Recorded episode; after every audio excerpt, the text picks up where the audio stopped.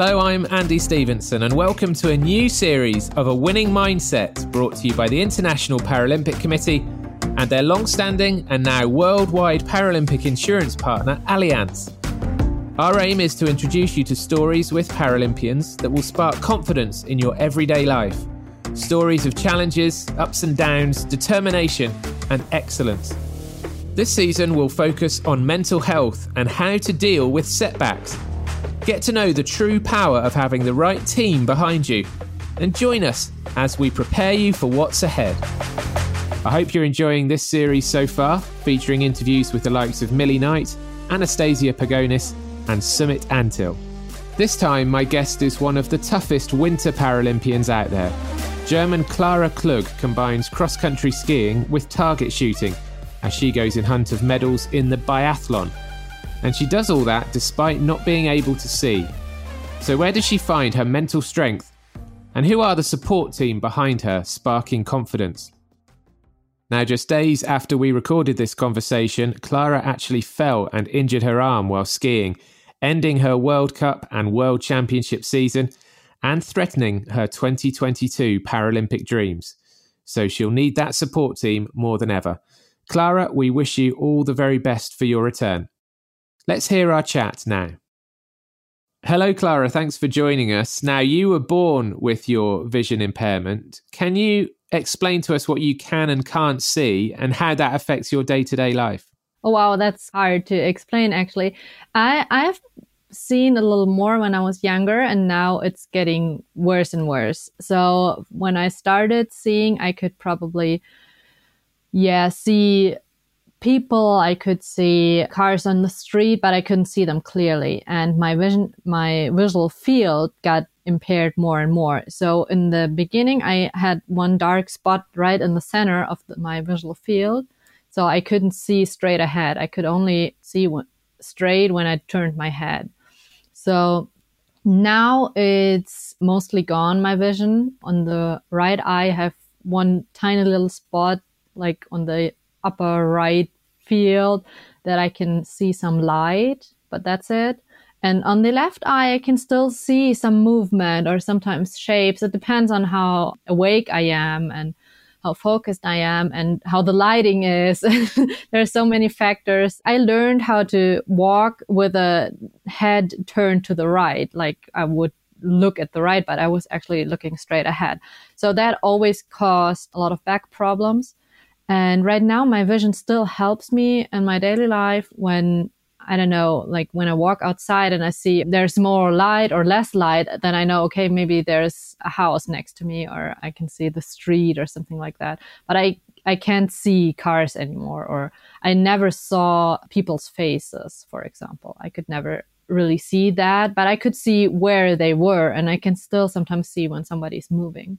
And we often hear it said that people with vision impairments, their other senses are perhaps heightened. Their, their other senses are better, stronger. Do you go along with that, for example? Do you have amazing hearing or can you sense people in a room, that kind of thing? Well, I think you just concentrate more about it. Like my hearing is just normal when you do a normal hearing test. It's the same as for everybody in my age, but still, um, I'm used to focusing on it more. So when I hear somebody move, I of course know there is someone and I can probably say, well, he's facing me or looking in another direction just because of the noises I hear. But that's something everybody can learn. I think it's just that when you see the person, you don't have to hear it. I'm sure you get asked this all the time, so sorry about this, but it is fascinating. Tell us how does the shooting work in the biathlon when you can't see the targets? It works auditive. So you've got headphones and a rifle that's no real rifle. There is nothing coming out in front except a laser thing. It's all electronic. So the target and the rifle are connected via a computer system. And depending on where you're aiming, you get another beep sound. So when you're completely off the target, it only makes knock knock, knock. And the closer you get to the target, it gets faster and higher, like the. and then it, it's one beeping sound, and the highest of those beeping sounds is the center. So we only shoot laying down, we don't stand up. And the rifle is already at the shooting range. We don't carry it around with that be- with us because it's all with cables and all that. And we've got the headphones, which are really important so we can hear the sound. So Martin, my guide, is directing me towards the rifle and I lay down, take the headphones, and then you get five shots and you get a really bad noise if you miss the target, like burp, and then you get a high friendly sound that you hit the target. Oh, that sounds brilliant. I would love to have a go at that. I mean, I, I do have no hands, Clara, so I have a different set of things to get over in terms of having a go at it. But I'd love to try it out with the different noises and sounds in your ears, kind of leading you towards the target. Somebody told me that you actually hear the shooting sounds sometimes when you're dreaming. Is that true? Yes, of course. When I when I dream of shooting, I hear the noise, of course, and I can like when sometimes uh, electronic device make those beeping sounds for some reason, I can hear the right frequency. wow. you just can't get away from it. So you've had your vision impairment, as I said, since birth. You've lived with it, you've grown up with it. So do you think you are a mentally strong person because of that? Yeah, I have my good days and I have my bad, as everybody. I think I am strong in the way that I like giving up is no option for me. In daily life, there are so many situations where I really want to give up, like all the time, and just stay where I am, sit down and cry. Such as? Do you have any examples of those in, in everyday life? Well, for example, like we have those e scooters staying around all over town. I don't know if you have them. You can just take and ride wherever you want. And then just park them wherever you want. And that's the problem because when I leave my home, I go out and on the pavement, I know there might be some of these e-scooters. And this e-scooter, yeah, makes life really hard because I hit my leg or I even fall over it or whatever. And then yeah, when you start like that in the day and you know there's the whole day coming, then you're just like, okay, I'm going to turn around, go back and go in my bed and don't do anything today. But that's no option because if I would do that, then my life would be over and boring and yeah, really sad, I guess. So I'm angry and I get up and say, well, okay, I need to tell somebody that this stupid e-scooter is staying around and somebody has to take it and yeah, bring it somewhere else so I can at least come home without hitting it again. So I'm really focused on solutions. And that's just one example of daily, daily life. Like with the, with the whole COVID situation, for example, there are so many people yelling at me because I can't keep the distance because I can't see them, but they see a young woman not keeping the distance and say, well, what, what you doing? Blah, blah, blah. And I'm like, yeah, well, I can't see, you can, so please keep the distance. but that's really hard on your mind when you're actually trying to focus on practice or on, on a com- upcoming competition or something. So you always have to push that aside and say, well, it's just the way it is. Keep going because not keeping going is no option. And it adds up. Like it also mentally adds up. Like one of those e-scooters, it doesn't really affect my day honestly, but five of them a day. and there might be the point where you say, okay, I do not go to practice anymore. I turn around and go home.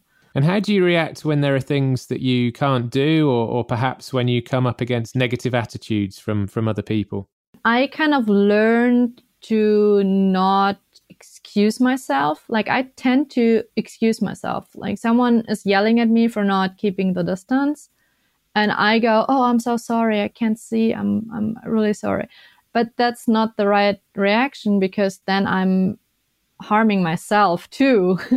so I try to stand up straight and say, "Well, that's just the way it is. I'm sorry for not keeping the distance, but it's not my fault." And that's the same way with other things. Like I'm a lot of time I'm angry and I'm sad that I can't do things, but I try to yeah, again, focus on the solution and say, is there a way that I can do it or is there not? And if there's not, then I just try to accept it. But that's really hard.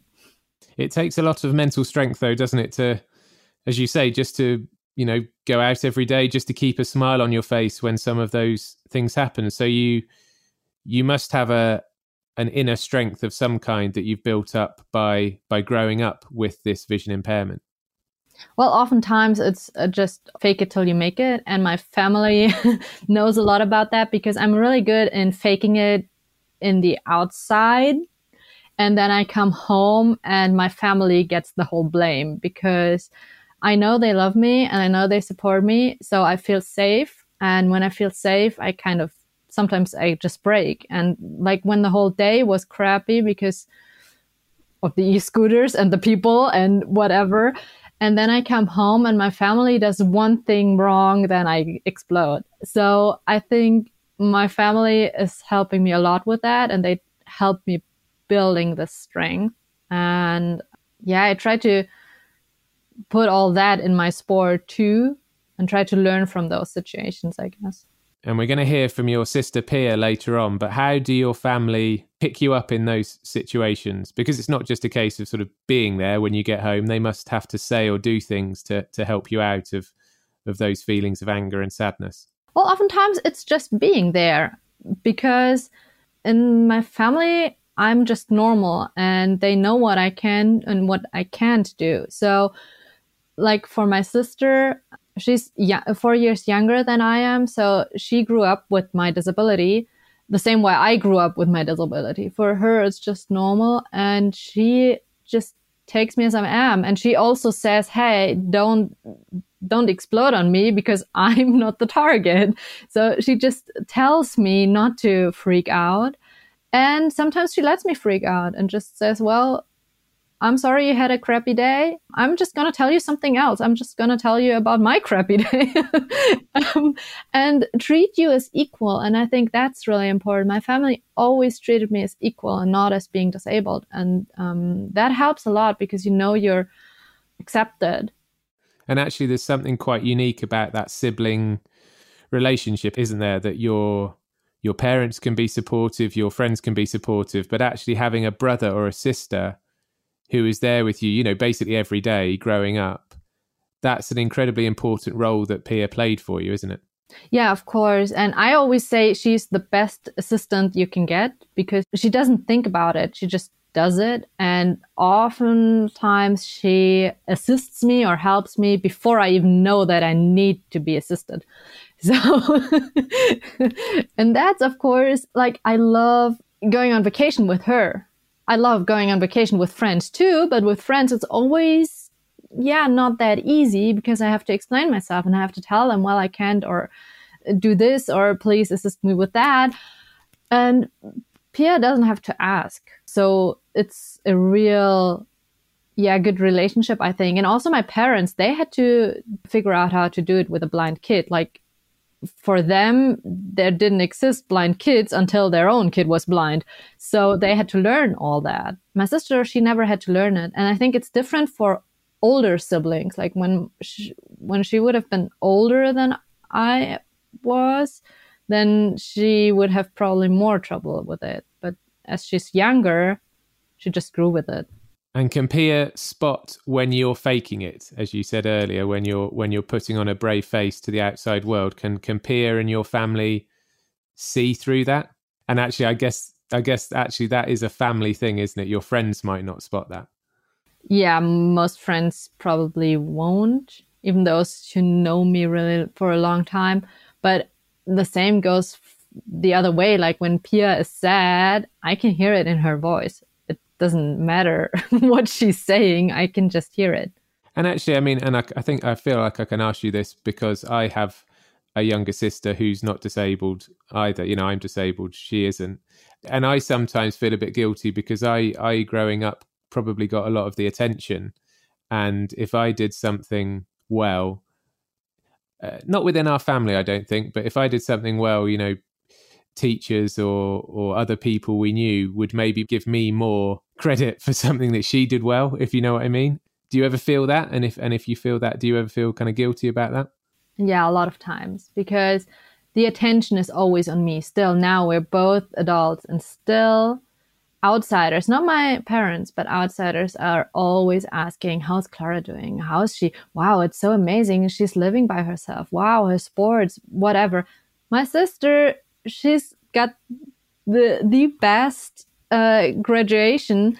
She is studying medicine. She's volunteering a lot. She's babysitting all the time. She's working, studying, doing sports, volunteering. I don't know how she's fitting that all that in one day. And still, everybody's just asking, "How's Clara doing? How's her uh, guide dog doing?" It's always more important, and I think that's really unfair. And oftentimes, I'm, I don't think it's upsetting her as much as it's upsetting me most of the time. And my parents always try to keep it even between us, but that's not even possible because I still need more assistance so i need more attention most of the times. Like when when she she's still living with my parents but when she will move out they won't do the grocery shopping for her. For me they do.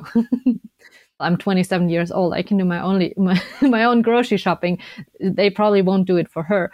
So of course, I feel guilty for that a lot. And I always say um, the disability is not only with the disabled person, the disability is with everybody who is around the disabled person and especially with the family. So you asked me beforehand if Pia had any disabilities. And I was almost about to say, yes, my disability. because of course she grew up with it. And I went to the US for 10th grade and I don't know, like two or three months later, my mom and I we talked on Skype and she said, I didn't know that beforehand. but now I know you took the disability with you and our life is just completely different. And of course it sounds hard, but actually it's just honest. That's fascinating. Yeah, that's really, really interesting to me, especially when I hear that, because I think, yes, I, I, you know, as I say, I empathize with your situation, and that's a that's a really great way of describing it. Well, at least we can give we can give Pia some some attention in this podcast because we're we're going to hear from Pia now. Let's get to know who is behind Clara for what's ahead then. Brought to you by Allianz, a long standing and now worldwide Paralympic insurance partner of the International Paralympic Committee. We're introducing you to the people behind the Paralympians, the ones that spark their confidence and help them prepare for what's ahead. As we know in Clara's case, that's her younger sister, Pia, who told me what she does to help Big Sis. So it's like more in the like normal days, like we go shopping together, for example, because that's something she can do. I help her find stuff. I sometimes help her with the computer stuff because there are some websites where she can't use them by herself. So that's what I did a lot. And then during her studies when she was in university, I helped her with the stuff she can't read because it was just in paper or in some way she can't read it with her computer. So that was something we did a lot, but the normal stuff you and I'm doing, she can do it by herself. So that's what my parents tried to uh, teach her. So that's why I don't have that much what I'm actually doing for her. And do you think you've actually become more aware of disability in general you know not just with clara but when you uh, encounter disabled people in your ordinary life perhaps where you work or where you live do you feel like you have a greater understanding of those people because of growing up with clara? Yes i do think that because like i just talk to them like they are normal. Like for me disability is nothing so special. So and i think that's something really good because like even if you have like a disability that's nothing about your person. So when she's going to her sports like like sometimes i go with her when she's in training or something and there are other disabled people. So it's like people in wheelchairs or something. And that's just normal for me and i help them too. So i think it's something i learned during the time with clara. Everybody is similar for me. It doesn't matter if they are disabled or not. And because you've always had clara growing up, uh, it, it strikes me that children, if children are exposed to disability early on when they're young, they just accept it more, don't they? I know some children will be will be nasty occasionally, but I think in general, children are more accepting of disability than adults. Yeah, I think so too, because like children don't think about that stuff. Like I said before, it was just normal for me since I was born. So if you get to know disabled people just when you're older, you think about everything. And for me, I don't think about it. It's just, okay, that's something she can do, but I don't care about it. And I think that's something children think this way and not adults.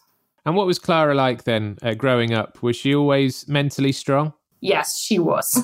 she did like everything she wanted to do and she like never let her disability do anything in her normal life. She just did what every other kid is doing. So she went to a normal high school and then she went to sports. She went with her friends. She just went to go shopping or go to a cinema or everything another people are doing. And like I said in the beginning, she even went to the US. So like everybody else is doing. So she was always really strong. So perhaps it's no surprise then that she's ended up being an athlete and competing against other people. Yeah, I think that's also something she learned because she always had to like compete with her own life, if I can say that.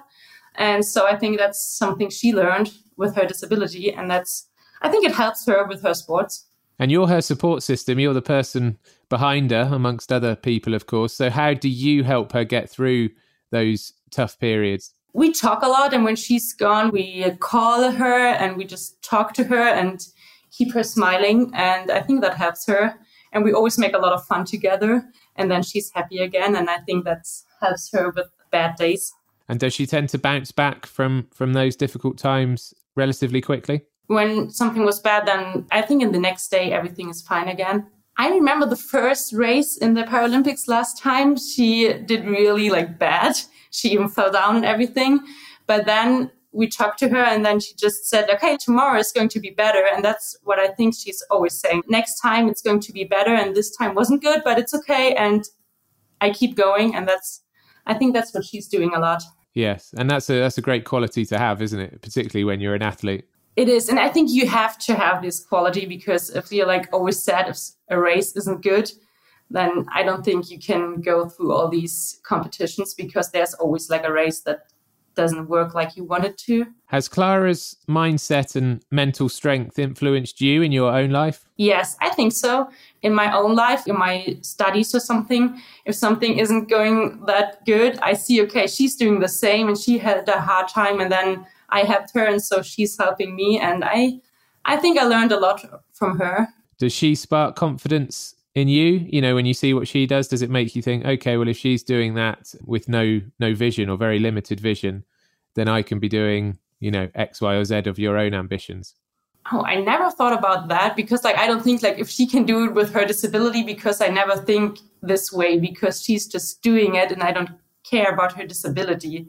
We help each other and then i'm a little bit stronger too but i don't compare us that much because it's something so different Clara and I have both had siblings who have grown up with our disability, but obviously there will be people out there who have brothers or sisters or family members who have acquired a disability because of an accident or an illness, and that's come along unexpectedly. What kind of advice would you give to those siblings as to how to deal with that situation and how to be still a, you know, the supportive brother or sister they need? They should just think about their brothers or sisters just at the like as the same person that they have been before the accident. And that like a disability it doesn't matter if you have a disability. Sure you need some help and then it's always good to help people and it's hard sometimes because it's hard to learn when you should help and when not. That's something we always have to figure out between clara and me. So that's something they have to learn and just keep trying to help them but don't think they can do nothing I think that's really important. Like let them just do their thing and help wherever you can, but not too much. And then just think if they are like the same persons like before.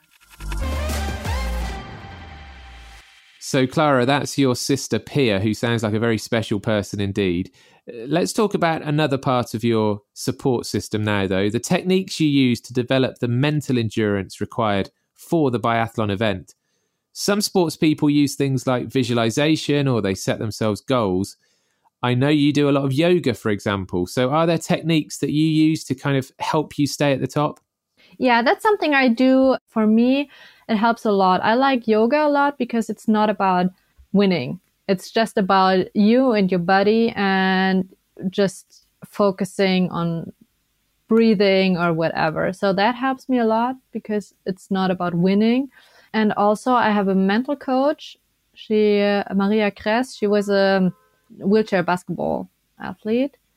She helps me a lot with sorting my thoughts, kind of, because I tend to think things through over and over and over and don't get to an end. And she helps me focusing on the, yeah, again, on the solutions or focusing on what's important in the moment. Also setting goals. I think that helps doing tiny steps, not always the big steps.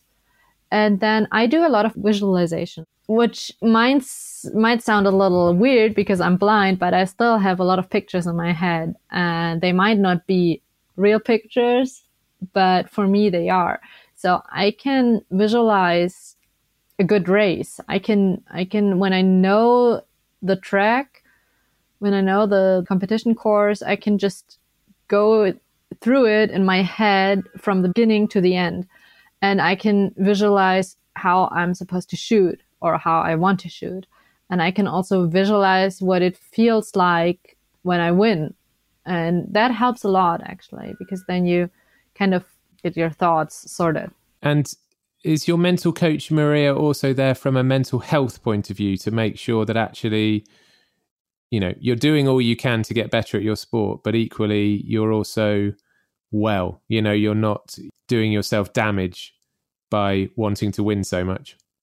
Yeah, she is kind of helping me with that. She isn't a professional psychologist, but she's a mental coach, so she knows a lot about those things. I'm at the moment, well, over the last year, I'm in therapy uh, with a, a certified psychologist, which helps me a lot for the yeah actually mental health because the combination of becoming blind over 27 years and doing competition sports is kind of hard on the mental health. So for me, I've done therapy before when some years ago that was more for mental strength during becoming blind. but that's still an issue sometimes and also the sport and the mental health during sport and the weight issues or whatever um, what all athletes no matter if whether they are paralympic or olympic athletes yeah have those issues i guess and it helps me a lot to have professional help with that so you have quite the full team behind you for what's ahead and it's interesting that you've made space for people who can help you on the mental side of things, as well as people who can help you on the physical aspects of sport. And that's actually something we're seeing much more of with athletes, aren't we? Yeah, and I think that's really important. It's not that much a topic in Paralympic sports as it should be, because it should be in every sport's life, uh, in every athlete's life, should be a great part because the mental strength is so important for a good physical appearance. Otherwise, it probably, yeah, you can practice as much as you want, but if your head says no, you won't win anything. So for me, that's really important. I think in the Paralympic sports, people often forget that we do have those disabilities and they don't only disable us during competition, but we take it home. and we have it every day and every minute of every day. So that's something coaches often forget about. And they just say, well, physically, I'm not that impaired. I can run, I can walk, I can lift weights, I can do everything. Why shouldn't I practice as much as someone who can see?